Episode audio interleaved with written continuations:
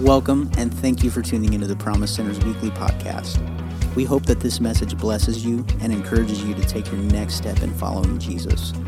As always, feel free to check us out at www.thepromisecenter.com for more information on our church, what we're doing to make a difference in Sonoma County, and how you can partner with us. God bless and enjoy this week's message.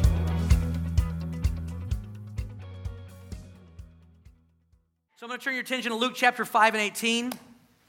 Luke chapter 5 and 18. We're going to read three verses uh, 18, 19, 20. And uh, it says this Some men came carrying a paralyzed man on a mat and tried to take him into the house to lay him before Jesus. When they could not find a way to do this because of the crowd, they went up on the roof and lowered him on his mat through the tiles into the middle of the crowd, right in front of Jesus. And when they saw, uh, when Jesus saw their faith, he said, "Friend, everybody say, friend."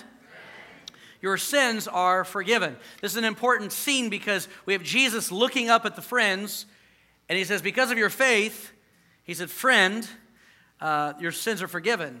And then ultimately he gets healed. So he's forgiven and healed. Jesus does the work on the inside than the outside. And there's this moment where, like, Jesus says this word friend that he's never said in any other miracle. He never says in any other miracle in the Gospels. He says son, he says daughter, he, he, he says young man. He says a lot of different things, but he never says friend. But he's identifying what's taken place here. Like some friends, like, did some good stuff. Like maybe I didn't have faith, but my friends did. I couldn't get to Jesus, but my friends helped me get to Jesus. And Jesus identifies something very important that I think we want to kind of identify today and amplify today in our teaching. So uh, today's message is faith needs a friend. Faith needs a friend. Heavenly Father, we thank you for your word. I pray that uh, you would speak to our hearts and let your living word teach and minister your written, written word. I pray the word would fall into good ground and bring forth much fruit. In Jesus' name we pray. And everyone say, Amen. Now, I want, to, I want you to picture this with me Genesis chapter 2. Uh, God has made the cosmos, He's made the earth, He's planted a garden. Um, everything that Adam would ever need is in that garden. Um, it's paradise. And uh, it's paradise because, one, Adam never has to do laundry because Adam doesn't have clothes, right? And uh, the food is there, and, and he didn't have to watch his weight or count his calories. Like, all is well. And, and what you could say is, like, all the circumstances were perfect. And yet, God looks into this, these perfect circumstances, perfect climate, the perfect man in the perfect place, and yet God has the audacity to speak these words. He looks at the situation and goes, It's not good. Think about that. It's not good. It's not good for man to be alone. Which tells us a couple things. Number one, it tells us that even if we get our circumstances right and everything's perfect and we got a 401k and we get the house right and we got the car right, we get all these things that we think will make an ideal life by having the ideal circumstances, I'm to tell you if you do it alone and you don't have the right people in your life, it won't be good. In fact, I want to submit to you that you can't even get to where God wants you to be without people. Like the next level that God wants to take you to may not be a thing that He introduces to your life, it may be a person that He introduces into your life. That's how God operates, that's how God works. He says, It is not good. It affects us on so many levels a molecular level, psychological level, emotional level, uh, physical, spiritual, on every level. I, uh, several years ago, I read a story about a town uh, 100 miles southeast of Rome called Roseto. Roseto. And it's a town that was a mining town, and had, they had a, a marble quarry outside of the town. A lot of people worked there, but the, the work dried up. And so uh, 11 men came to America, came to Manhattan, and it was quite a journey. They get to Manhattan, they're sleeping on the floor, and they're like, We, we don't want to live here in Little Italy where we, this is not working. So they said, We're going to go west. And they, they didn't go very far, about 90 miles. They got to Pennsylvania, and they got to uh, right outside of a town called Bangor. And, and there they, they said, You know, there's this beautiful hill, little, little uh, nestled hill here, and we're, we're just going to live here. We'll build houses here. And they kind of built it. looks a little bit like Italy, and, and two story with the, with the, with the, the sloped roof and the, the red roof and all that stuff and tiles and everything. And so they built and, and people started coming and people started coming. Over the next 20, 30 years, like thousands of people from Roseto came because it was a mining uh, mine close by and a quarry next by. And so there was work. People, it kind of, it all fit. And so it just built, built, built, built, built. No big deal. And were people from Roseto that came, stayed, and there were people that came to America and lived different places, but a ton of people and built a town called Roseto, Pennsylvania, in Pennsylvania. And so, no big deal until 1960 when a doctor, Dr. Wolf, uh, visits Pennsylvania. He buys a house in Pennsylvania, and he knows this little town. He's talking to one of the doctors in the area. And the doctor says this. He says, "This is the strangest thing, but but I never have any uh, heart. There's never there's never any patients that come down with heart attacks from this community. It's so weird." And they all live super long, 90s and into their hundreds. It's super weird. And so this doctor who was also a teacher at one of the, the colleges in the Midwest, he said, I want to do a little study on this. So he starts studying. He starts looking at like, like why are they living so long? Why are people below 55, 60 not having heart attacks? Why? what is it? So the first thing he thought was diet, of course. So he's going to look at what they eat. And not only, not only are they eating bad, like 40% fat, like they're all chain smokers. So he's like, what's happening here? This is, okay, so maybe it's the conditions of their life. Maybe it's just they, they have a, and so he looked at Bangor, and there's a place called Nazareth close by, and, and their city, and, and most people worked in the mines, and it wasn't good, like respiratory issues and all kinds of stuff. And, and it, it wasn't that, it wasn't the conditions of the area, it's just it's got to be DNA. So it goes back to Roseto, goes to the people that came from Italy to Roseto, traces it all back, and, and does this inquiry on, on how long people are living, what's their, what, what's their life like, yada, yada, yada. And everybody from Roseto in other areas and people in Roseto, guess what? They're all living average life. While these people are living much longer and healthier lives. And they ask, What is it? What is it? What is it? They do more investigation, more investigation. Here's what they came to find out. They came to find out they were living in true community, sharing, connecting, family. Hey, I got an issue. Family comes over, talks. Don't have to compress it, don't have to hold it in. It was this connection and community that was breeding a, a, a physical you know, physical life in them. And that is a picture of the spiritual life that God intends for us. It's, it's very easy for us to take what is now in our secular world and bring it into the church and say, I can do this on my own. And say, it's a me, not a we thing. Selfie, not healthy. And we go isolation, we say, we can do this by ourselves. We can live for God by ourselves. We can, we can, we can uh, you know, progress in the Lord by ourselves, and it's the furthest thing from the truth. You cannot do it on your own, it doesn't work. How many's ever heard, uh, how many's ever seen that bumper sticker? And it's, it's kind of funny because every time when I see it, I'm like, it kind of bothers me. It says, Christians aren't perfect, just forgiven. Have you ever seen that bumper sticker? It's there, and I, I get it, I get what it means, but I don't, it just kind of bothers me just a little bit because it's the equivalent of saying marriage isn't perfect, but it's better than being single. You know what I mean? It's kind of like, well, I'm forgiven. Well, I'm not single anymore. That's not what Christianity is about. I'm, I'm forgiven, I'm good, done. No, when, you when you become a follower of Jesus, you take on this family and community that God has brought you into and says, you have a new identity, new brothers and sisters. It was, ne- we were never, it was never intended for us to do this alone. You will never become the Christian, the person in God that you are called to be by yourself. It doesn't work. And yet, our society has this bend you can do it on your own. Live for yourself. In fact, there was a study done uh, by Campbell, Cam- Campbell, and they, they were looking, it was called, they, they wrote a book called uh, Narcissism, about, about narcissism. And they said that narcissism every 10 years is, is doubling in the stats, is doubling. People become more self consumed. And they said from 70 years ago till now, every, every decade, the songs, if you, re- if you listen to the secular songs, it went from me and us and we and love to me and I and mine and hate and revenge and what was done to me and what I'm feeling, and it's about me, and it's all about me, and now you can do anything for me because it's all about you. I want my independence because independence is the pinnacle of what life is about. And Jesus says, the pinnacle of what it's about is interdependency. That you can count on me and I can count on you, and that when you need a lift, I can pick you up, and whenever I need a lift, I can be picked up because you can't do this alone. We weren't created for it, we weren't designed for it. USA Today says the millennials right now are in trouble. They're, they're, they're talking about millennials who are, have this anxiety and depression, it's, and, and all they're doing is just get drugs, drugs, drugs. And it has nothing to do with life being harder, it has to do with the disconnect from real, tangible relationships. We've learned to do it on Facebook or fake book, whatever you want to call it. Got a lot of likes, people liked it, and it's all plastic, it's not real. We don't know how to have a conversation over a table. We don't know how to sit with people and hear them out and, and, and, and, and connect in a tangible way. We don't, it's plastic, right? And uh, I heard the other day someone say, What does Facebook and Jesus have in common? They both, they both have made the dumb to speak. Think about it for a while. Come on, somebody. A lot of opinions, a lot of stuff on Facebook, but let me tell you, that is not the source of our social network and connections. We were called to have real, tangible relationships that count, that matter. Are you following me here? I'm going to tell you, we, there's an epidemic in our world today that says it's about you, not we. And we got to go from me to we. We got to start thinking the way the Bible teaches us to think. Like right now in California, I don't know if you know this, you can hire a paparazzi to follow you to make you feel better about yourself.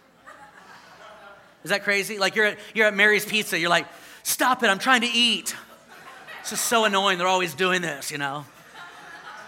Like, this is the world we live in. You, you, you. That somehow we're validated, somehow we get our value from the attention that we get that is nominal and fades away. It's not real. And so, again, the Lord keeps pressing us in, keeps drawing us in again and again and again and again to community. That's why we keep talking about groups. That's why we keep talking about being intentional. You know, serving on a team, like let's be honest, um, we could hire, we could, we could buy robots to pass out worship guides. The robots have doubled what the people have done. We're so proud. We have doubled our worship guide handing out thing. Nah.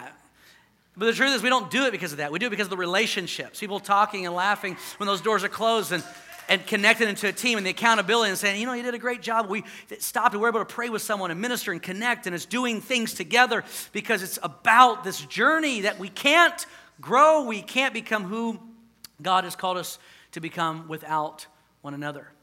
It's just the way it is.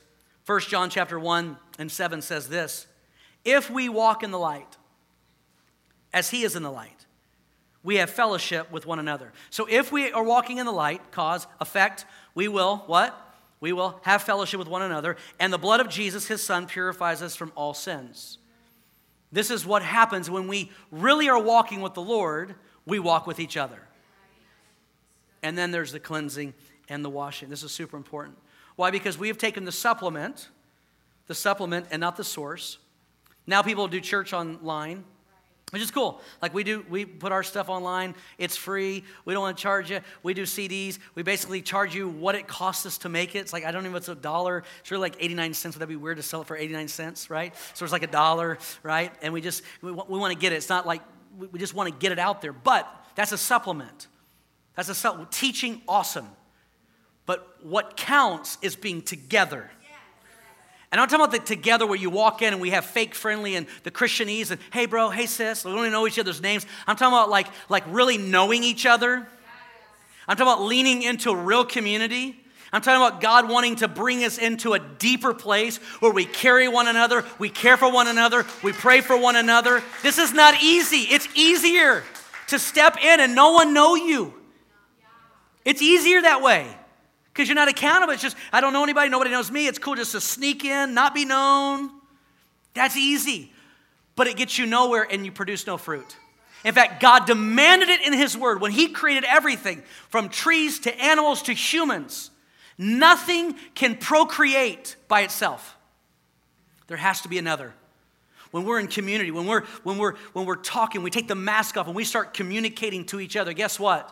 We start cross pollinating ideas and dreams, and things begin to happen when we get connected. You were never designed to be an island and do this on your own. Ever, ever, ever, ever, ever. In fact, just heard this the other day that, that they found the best, like if you want to really destroy someone, I'm talking like destroy them, like take the humanity out of someone's psyche and person. It's not torture with pain. Pain actually makes you stronger, it's isolation. Put someone in a room by themselves for four months and they will go crazy. Because it's not in our DNA to be alone. Why? Because the Bible says, in the beginning was the Word. The Word was with God. The Word was God. With and was. With and was. They were both there. They're in the anatomy of God and they're in the anatomy of humanity. And we have to have with and we have to have be. We cannot be unless we are with. You will never be what God has called you to be unless you are with the people that God has called you to be with. God's leaning us, pressing us into community. It's not easy. It's hard. Got to take the mask off. Got to take the cheesy Christianity off. We got to, you know, fist bump. Hey, brother. Hey, I don't know your name. It's time to know someone's name, and it's time to get serious about it. It's time to say, you know what? This is my church, and I, these are my. I'm gonna, I'm gonna get connected. I'm gonna invite someone to coffee. As awkward as that is, I look desperate. Will you go to coffee with me? You know what I mean? Get into a group, serve, ask someone, you know, sit by someone who's by themselves. Got to be intentional. So the, the, the, gospel takes us from a party of one to a party of many. And it says there's four keys for transformational friendship. I'm going to give you four keys to having and finding transformational friendships and relationships. I'm talking about, tra- I'm not transactional, transformational. And the first one's very simple. You can have your worship guide, you can write this on the back, make, make some notes. And the first one's super simple, and, and it's not like a drop the mic, walk off the stage kind of point, but it's important and very powerful. You ready? The first one is be friendly. I mean, the Bible says, He who wants friends, are you ready? This is so deep, must first show himself friendly. It's like, wow. Bible, you are. You know what I mean? Like, yeah, it's simple. It, like, you, you've got to put the sign up, vacancy. Like, like I'm making room for someone. Because we haven't made room for people. We've made room for handshakes and fist bumps, but we haven't made room for people in our lives. Not transformational conversations, not transformational experiences. Shallow, shallow, shallow. Everything shallow. Who really knows you? Who knows what's going on in your world? Who knows your name? Who knows when you're missing? Who knows when you're down? Who can pick you up? Who's got your back? A lot of people, how many's ever been to a, hotel motel? Ever, I think everyone has probably stayed at a hotel or motel once in their life, right? Everybody? If you haven't, I'm going to teach you something. When you go to a hotel or motel, there's going to be a little card that hangs from the inside of the door. You can slip it to the front of the door. It says, Do not disturb. A lot of people have this card and they put it on their face and they have this sour face that basically says, Don't mess with me. I don't want to know you. If you want to have friends, you've got to show yourself friendly. You know, it's like knock knock, you know, hey, let's let's do coffee. Let's connect. Let's connect. What's your name? Where are you from? What's going on? And I and I I get tired of shallow relationships. And it's very it's very difficult. I get it. It's very difficult. Life is busy. But it's those deep transformational relationships that have made me and kept me. And whenever God was going to do a new thing in my life, He always brought new people into my life to help reposition and take me to that place and lift me up on that house and rip those tiles and put me into the position I need to be that I could not have done on my own. It takes people. That's how God does it. He'll always do it. So if you try to isolate yourself, it's never going to work. And so the enemy, the devil, you know what he's doing? Divide, divide, divide, divide.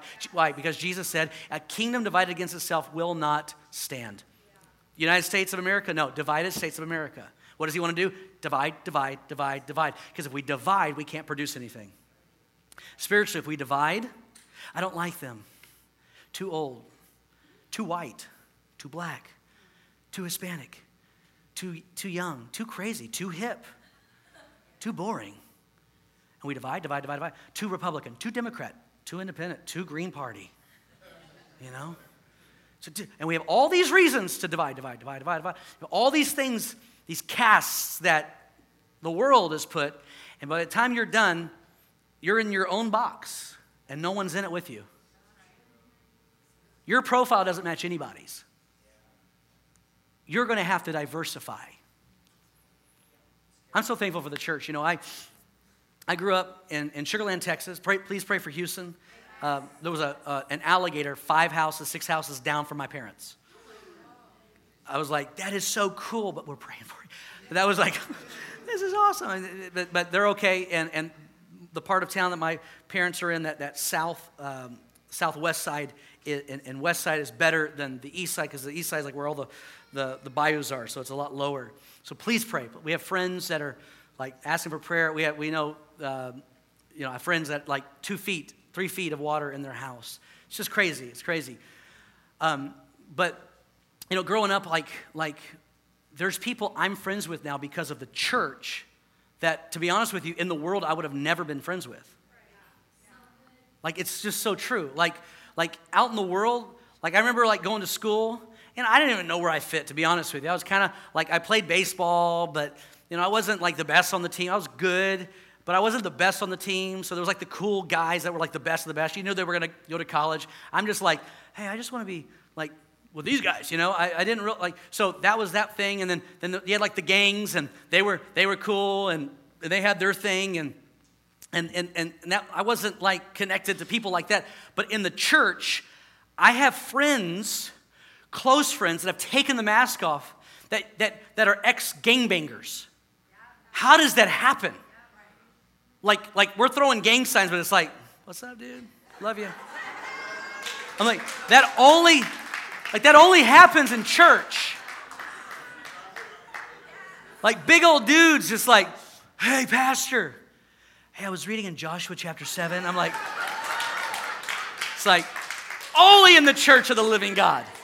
It's like Noah's boat, right?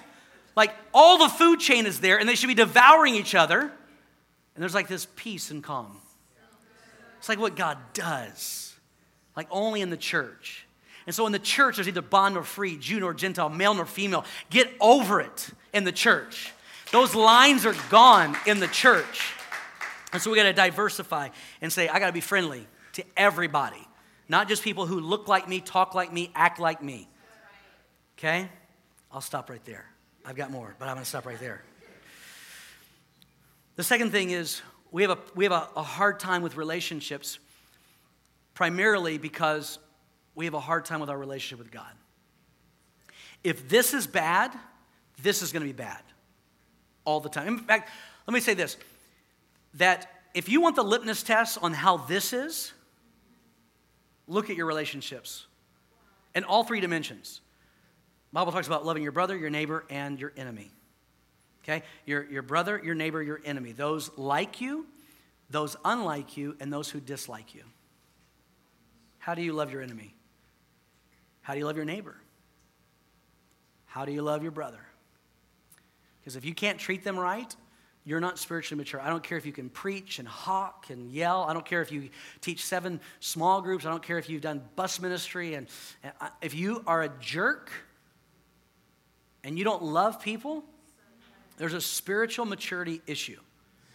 If you can't keep your word, there's a spiritual maturity issue. In fact, the Ten Commandments are not commandments of behavior, it's commandments of how to treat your brother. Do you know that? Don't bear false witness on your brother. Don't hook up with your neighbor's wife. It's not just don't commit adultery.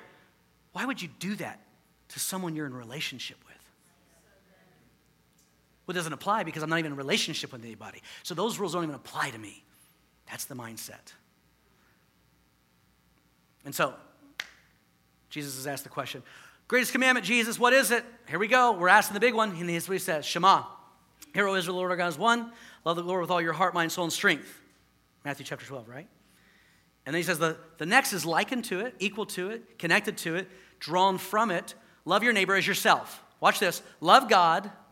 Love your neighbor as yourself. Let's put this in order. If I love God, then I'll have the right perspective of myself. And if I have the right perspective of myself, then I can love people the right way.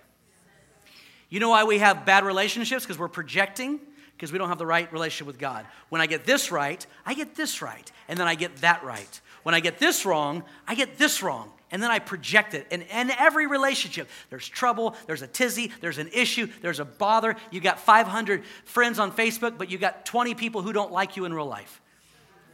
And you're going, what's going on? It's here. It's here. In fact, the Bible calls you a liar. Just being harsh, I hope it's not. The Bible says you're a liar because it says if you say you love God but, but hate your brother, you're a liar. It's impossible to do that. It doesn't work that way. So if we have a friend issue, maybe we have a, a relationship with God issue. Let's go, let's, let's ask that question. Is that working? So we need to see ourselves the way God sees us. So when I, when I come in a relationship with God, guess what? I see myself the right way. I'm not, I'm not space trash. I'm not the leftover of God's creation. He goes, here's some leftovers. Let's just put together Chad. Just leftovers. And so you're like, ah, we got, what do we got to do? We got to get a better view of you. A better view of you. A better view of you. How many here likes cheese? Anybody cheese, cheese, cheese? Love cheese? Cheese is, cheese is special, isn't it? Cheese is, cheese is special. It's like the Lord came down and just blessed cheese. It's just like, I will give you cheese. This is my fire and cheese. Do what you want with it, you know?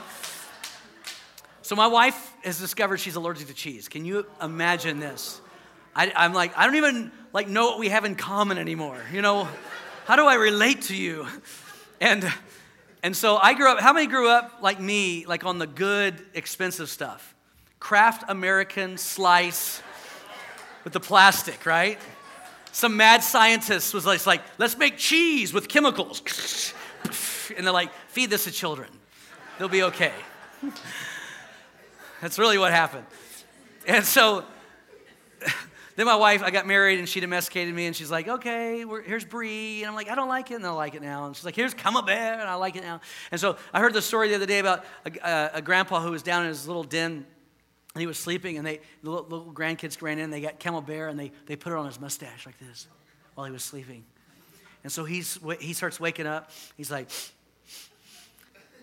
this den, it stinks.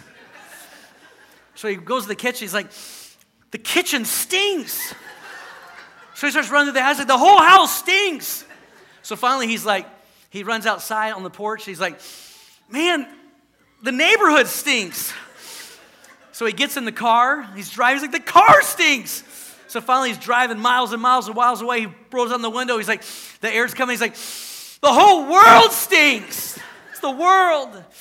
And, and, and, and this is what happens we project we project, we put it on everybody else. They don't like me, they don't care about me, they don't want to be in a relationship. I'm a goof. And that's out of this insecurity because you don't know who you are, and you have this, this stench that, you're, that you've taken from the world and you've projected on everybody else, and you're thwarting the relationships that God wants for your life. Amen. And it's cool. If you want to just stay here, it's cool. But if you want to excel and grow and learn and find your gift and discover your purpose and, and, and, and, and see the, the full days of what God intends for your life, you can't do it alone. It's impossible. It's not good for man to be alone. And so we've created systems and, and world systems and internet systems and, and institutions where you can be a number. How many has a number like at a school or something? One, two, three, okay. Don't be shy. Number 47392, raise your hand right now. Okay? Like the system where you just a number. And uh, oh, yeah, th- this is the class, you know, 47392 and 27222, and they're all, this is the class. And just numbers, numbers, numbers, numbers, numbers. It's so impersonal. And we were created for so much more. So much more.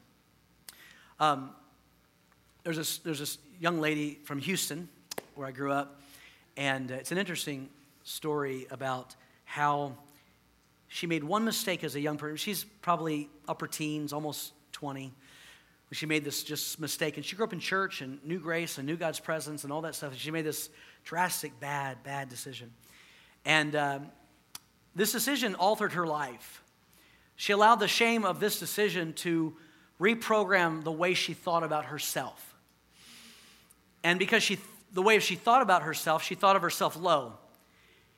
And because of that, she began to get connected with friends that were low. I'm not talking about low, I'm talking about low class, not in the sense of money. I'm talking about low class that just people pull you down. Voices, there's voices of more and there's voices of less in the world, right? And so she got connected to just rough, tough people. And so she ends up going, I got to get out of this. I don't know what's happening. I, and so she says, Let mom help me. And her mom takes her to a Christian counselor. They're all in the room together. And her mom says, Here's the answer. We got to get her new friends. These friends are bad. And the doctor, the, the Christian counselor, is listening and he says, No, that's not the answer. The issue is not her friends, the issue is the way she sees herself. She's, the way she sees herself is like, it's like gravity pulling those kinds of friends toward her. It's got to be a way you, you, you you change the way you think. And so, if we know God, if we can, the, the Shema, if we can love God with all of our heart, mind, soul, and strength, come into that relationship, that what ends up happening is now I can love my neighbor. I can be in relationship as I love myself. I know who I am. I know my purpose. I, I'm not insecure because I know God is maybe just the way I am. I'm supposed to be. And I used to grow up uh, thinking I was supposed to be six foot seven and a football player at Cal and, and all that cool stuff. And, and I realized, you know, five, ten, and three fourths is awesome. I look in the mirror and I'm like, I see Dwayne Johnson when I look in the mirror. That's what I see. So I'm like, God, you made me just the way I'm supposed to be. I'm okay with that. There's certain bends and certain things and quirks and blah, whatever. And my wife's still working on me, but the truth is, is that most of that stuff is built into me because it's just the bend of how I do life and it's God's using it. I'm, I don't have to change my personality and, and, and, and, and, and uh, you know, ch- change all these things about me and alter all this stuff about me so I'll, be, I'll feel good about myself so I can address the world. This is what's happening and it's just pressure and it's happening with the millennials so bad right now. And there's this pressure and they're, they're taking all kind of drugs trying to cope with this. It's because they're not in these real transformational relationships. We need a change. Number three, we gotta, we gotta, we gotta ask the question when we're making friends. Choose our friends wisely. What is the destination? Where does this friendship lead? These four dudes had the wherewithal to say, you know what, I'm not gonna fix you, I'm gonna bring you to Jesus. Okay? Not everybody who is good to you is good for you. Can you just get that like in your mind? Like, they're, they're, they're nice. Like they're helping me with the rent and da, da, da. no, there's a, there's a cost, there's a high cost to low friendships. There's a high cost and it comes and bites you in the, in the end, and, and, and you're going to pay more in the end, there's a cost, there's a cost, there's a cost. So you have to ask, where does this friendship lead? Where's this taken me? It says this Psalm chapter 1 and 1, we put up on the screen. Blessed is the one who does not walk, so we're walking, we're going somewhere, and step with the wicked, or stand, now we're stopped, in the way of the sinners, or sits in the company of mock, mockers. See this. We go from walking to standing to sitting. What happens is people we thought were just, just fun, it was just a little journey, now becomes a destination. And we're stuck in a destination. We're seated, we're, we're seated, sitting with mockers. Why? Because what started out as a journey became a destination. Choose your friends wisely. In my wedding, I had six friends out of 10 that were in my wedding that I grew up in church with, like Sunday school with. And it's amazing, like, like their families, how healthy, and um, it's amazing, you know, just seeing like their life and, and, and what God's done in them. Only one's in full time ministry, but they're all serving and, and, and love God and love their families and no scandals. Like we went to Sunday school together, Sunday school together. And I'm so thankful because if my mother would have asked me, Do you want to go to Sunday school? You know what I would have said? No, every time. No. But my parents brought me into environments where I connected with people of faith. And that made the difference, right? And, and, and parents who are I don't care parents will have children who are I don't care children. We have to lean into community, lean into connections, lean into faith. And so here's what I'm saying. This is, this is the point. Is that you get to choose. You get to choose. This is the equity that you get to choose. What kind of friendships, what kind of relationships am I going to be in? And I get it. I'm, I'm, I'll be the first one to tell you. It can be awkward. Hey, let's be friends. Hey, let's connect. Hey, what do you do? Like, you, you, let's get coffee. I had someone the other day. Hey, I said, let's get coffee. He's like, I don't like coffee. I was like, no big deal. Let's go get a burger at In-N-Out. I'm a vegan. I was like, okay. I just started going down the list like five strikes, you know. I was like, what, what do you do? He's, you know. And so finally, it was like, let's just stand somewhere on a corner and talk. We'll do whatever, you know, just want to connect. And so true. But like, you, you don't want to be like walking around church like, hey, we've been friends. Like, it sounds just feels so desperate, right? So, one of the things that we do, and we, we, we, we work hard at it, and it's coming up soon, is small groups. And I think you knew that this, I would be talking about this. I'm okay with that. Small, small groups are not the end all, they're, they're a bridge to help us intentionally get together and connect. That's what small groups are about. That's, what, why, that's why we do small groups, because we believe that you're not supposed to do life alone. We believe that you're supposed to be connected. And can I just say this? Like, small groups is not about showing up one day and like just being like, okay, everybody, here I am just going to just dump all my stuff because I do believe that we have to have those relationships where we take the mask off, right? Like we have to get honest. Dudes, come on, guys. Like there's a lot of stuff going on in our heads, and we got to share that with somebody because your secret will be your sickness. And guys are the worst at this. You've got to take the mask off. In fact, Proverbs chapter 28 and 13 says this Whoever conceals their sins does not prosper, but the one who confesses and renounces them finds mercy. You know why we do groups? You know why we do community? You know why we do circles? Because you need a place where you can talk about your struggle. When you confess and repent to God, guess what He does? Forgiven. But James says, if we confess to one another, we'll be healed. You know how you get over your mishap and your hangups? Your brother, your sister. But here's why relationships are so important because you can't just show up into a circle and be like, okay, it's the first week, here we go. Hey, my name's Chad. I, I'm allergic to cats. I hate dogs. Um, I think of murdering people all the time. Just want to just share that with you guys. Like right now, I'm struggling with murdering all of you. You know what I mean? Like,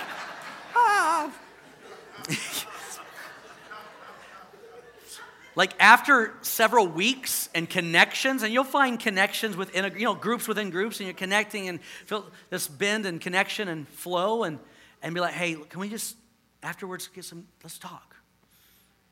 Hey i'm just going through something. That that's a journey that is intentional.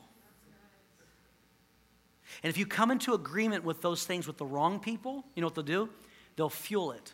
Yeah i'm struggling yeah me too dude it's so fun. Friday night, hook me up. We'll go right over here. They'll come into agreement with your weakness and empower it instead of cover it with love. Love covers a multitude of sins. That's why groups are so important, and it is intentional. That's we don't do groups just like, hey, what can we do that's fun, like a department? Let's create a department in the church. Like we don't do any departments anymore. I hate the word department. I really do. I hate that word. Let's depart. Let's let's let's do a department that breaks things into pieces. Let's break the church into pieces. Let's depart things. We do groups because we live in groups anyways. Let's just make it around Jesus.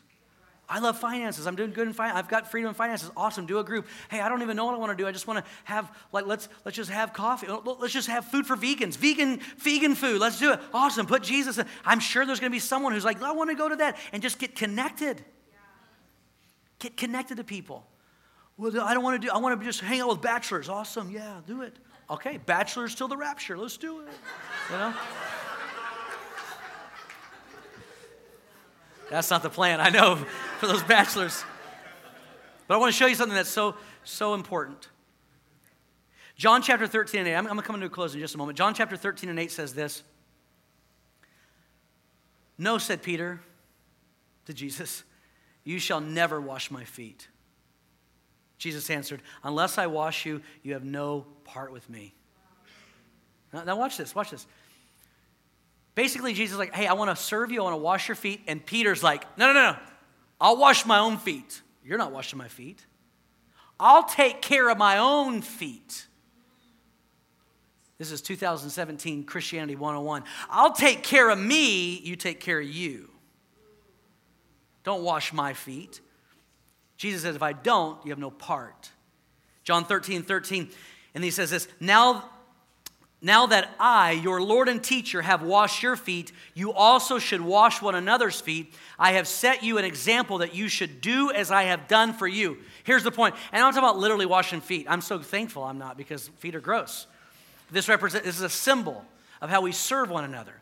And Jesus essentially is saying, the spirit of Peter that says, I'll serve myself and take care of myself. I'll be good. I'll be a Christian. I'll get a little Joel Osteen on in the morning and get my little praise on. I don't need community. I don't need church. I can show up every once in a while and I'll be gone. No one knows my name and nobody knows if I'm there or not. I'm not committed. I'm not connected. I'm not accountable to anybody. I'm not taking the mask off. I'm not letting people see into my soul. He said, You have no part. That's not what you were baptized into. He says, if you want the kingdom, it's about us washing each other's feet. I'm serving you and you're serving me and we're serving one another. It's the only way it works. It's the only way it works. Or what we have is tinkling cymbals, sounding brass. We have noise, and it sounds like church, and it looks like church, and it smells like church, but it's not church. It's not the body, it's not the kingdom. Relationships, relationships. I'm closing with this 2 Corinthians 8 and 12. For if the willingness is there, the gift acceptable according to what one has, not according to what one doesn't have. Our desire is not that others might be relieved while you are hard pressed, but that there might be equality. At the present time, your plenty, your plenty will supply what they need, so that in turn, your plenty will supply what you need. The goal is equality. Now, a lot of people read this and they go, okay, cool, communism. We'll all drive Priuses, we'll all have the same amount of money in the bank. Communism. That's what that's saying. And they overlook the spirit and the nature of it. And here's what it's saying it's saying this whenever there's a need in the church, it is the, it's the number one indicator that there's already a supply. You know where it is? It's in the body. Whenever you're going through something, it means that somebody is already getting victory over it, and you have to connect. And whenever I'm getting victory and, and, and I'm growing and prospering, guess what it means? It means that I, God is positioning me to help somebody else bring them up. That's why our whole goal here, like our whole shift is really, and we're trying, we're asking God, God, help us to do it better, help us to do it better, is unearthing the gifts that are already in you, putting fuel and oxygen and fire behind it because we don't want to manufacture energy. You know, go to a conference and come back and go, hey guys, I got this new idea. We're going to be cleaning curbs in the city. Just super cool to clean curbs. And at the church, you know, 4,000 miles is cleaning curbs and it's kind of working for them. So we're going to just manufacture energy and everyone pretend to get excited about it. But what if, what if we were to find the gift that you're passionate about? And say, you know what, we don't do departments, but we do small groups. And I know there's 15, 20 other people that would probably have the same passion because if it's in you, that means God's doing it somewhere else because the gift will make room for it. And so, what it means is we've got to unearth what God is doing in us so it can bring balance and equality to the body. That is what the church is about. The answer the, the brain never jumps out of the skull and goes and heals the cut hand. Guess what? The brain sends signals to the rest of the body to send white blood cells and red blood cells. The answer is in the body. The need, what, what, what will be needed for the body is already in the body. We just have to discover what's in it. That's why we need one another. That's why whatever you need right now may be on the other side of the building or may have been here in first service but God has a way of connecting us. The way God has a way of bringing gravity, and you're like, that's exactly what I was praying for. I went to this small group for the first time because a friend invited me. I didn't really want to go, but I went and I got connected with this one person I was supposed to be connected with. It was destiny. Why? Because God does it when you're open to it. We have to be open to the body. I'm done. Would you stand with me? I want to tell you, church, if you want, if we want all that God has, we've got to open our lives. Let's get rid of fake, friendly Christianity. Let's open our hearts to God and His plan and say, you know what? I'm going to make room for some relationships. I'm going to get off of the fake plasticky stuff. I'm going to stop deriving my value from stuff that's not even tangible. And I want to start investing and connecting with God's children. Let me tell you this. You want to you want to be you want to be my friend? Love my children. You don't like my children, you're gonna, we're gonna, you and I are not gonna be good friends. And you wanna, you wanna love the Father? You wanna know Him? You want Him to pull in closer? You, you, you want that experience? I'm gonna tell you, if you love His children, take care of His children. Peter, do you love me? Yes, feed my sheep. You love me? Feed my sheep. Love me? Feed my sheep. It's so intrinsically connected. I want you to see this. I want you to get this. It's so intrinsically connected. And church and small groups and these things are just systems to help us fulfill God's vision for our lives. Doing it together, having a vision, having a purpose, putting it together, galvanizing it. But it, I'm just telling you, God, God, His plan for your life. Know Him, love others, know Him, love others. That's what it's about. And, right now, I'm to be honest with you, I, I wish I knew how to play the guitar. I wish I could sing because I'd, I'd sing, You're my brother, you're my sister. Because I'm feeling that right now. Would you just take the hand of the person on your left and your right? I know that maybe you don't know them, you don't even know their name. You don't know where they're from, you don't know how long they've been serving the Lord. Maybe they don't even know the Lord yet. But just take them by the hand, and here's the, here's the thing we're going to pray. I want to pray the same prayer that Jesus prayed. John 17. Father, let them be one, that the world may know you sent me. Wait, wait. I thought it was better advertising. I thought it was better website presence. I, I thought it was better this, better that. No, no, no, no, no, no. You don't get it. Like the world isn't looking for more clever stuff. The world is looking for people who are in unity. They're looking for a place to belong. It breaks down every wall. Red and yellow, black and white, they are precious in His sight. Broken, lost, whoever, however. My house, He said, go to the highways and byways that my house may be full. Heavenly Father, right now we call upon you with our hands connected, our hearts being knit together. Lord, I pray in the name of Jesus Lord, I've prayed two prayers this summer. I prayed first that you would go before us, and if you don't go before us, we don't go. In this new building, if your presence doesn't go with us and your favor doesn't go with us, we're not going. We got to have you. And Lord, I'm praying that you would make us one as you are one. That you would unify our hearts and unify our vision and unify our passions and unify our efforts, Lord so the world will know that Jesus came to this earth and died for the sinner to make us free. I pray, Lord, help us open our hearts to the body of Christ because faith needs a friend. We need someone to pick us up. We need someone to know our name. We need someone to know when we're struggling, to know when we're physically, spiritually immobile I need someone to carry me on my worst day. I need to be known. Lord, I pray over your church right now. I pray over this assembly. Lord, I pray for this next season you're bringing us into, Lord. Prepare our hearts, prepare our hearts, prepare our hearts, prepare our spirits. Make us one, make us one, make us one, make us one. In Jesus' name. You're doing a new thing, God. You're doing a new work. And Lord, those old springs that are that are deep in the spiritual earth in Sonoma County are going to spring up, Lord, a fresh anointing. Something fresh is about to break forth and break out, Lord. Help us to be ready to receive. In Jesus' name. In Jesus' name.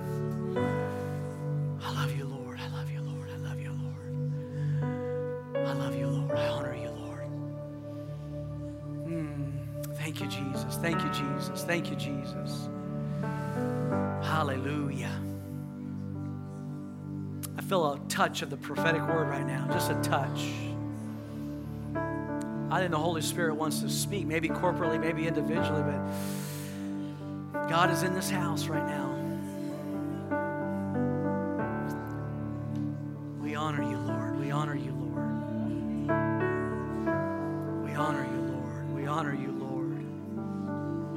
Us one. Make us one. Make us one.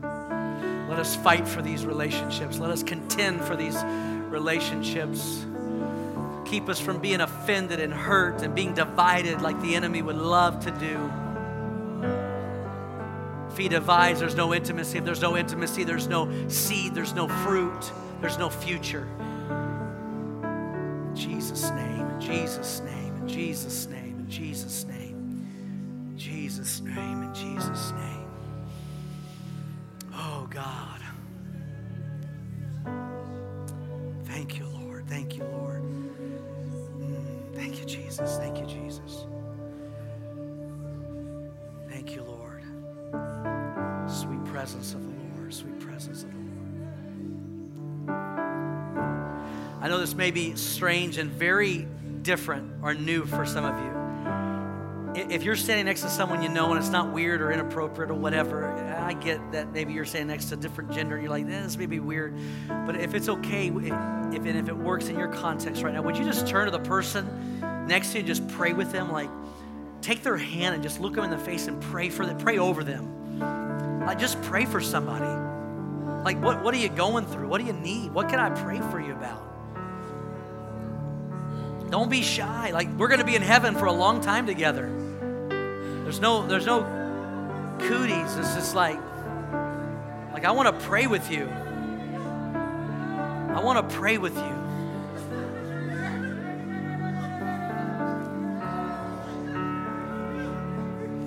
Jesus' name, Jesus' name.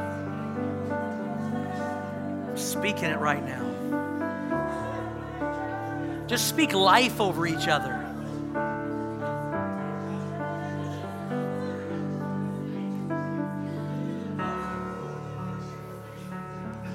Make us one. Make us one. Make us one.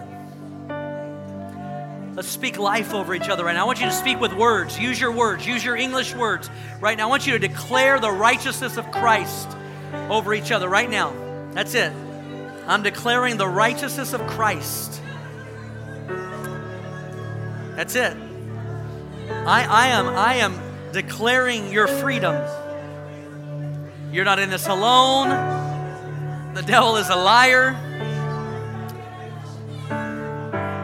Mm. Yes, Lord. Yes, Lord. Yes, Lord. Thank you, Jesus. Thank you, Jesus. Thank you, Jesus. Thank you, Jesus. Thank you, Jesus. Thank you, Jesus. Thank you, Jesus. Thank you, Jesus. Thank you, Jesus. Thank you, Lord. We're going to pray it in Jesus' name. Hey, would you say that with me? We declare it in Jesus' name. And the church say, Amen. And the church say, Amen. Come on, let's celebrate Jesus right now.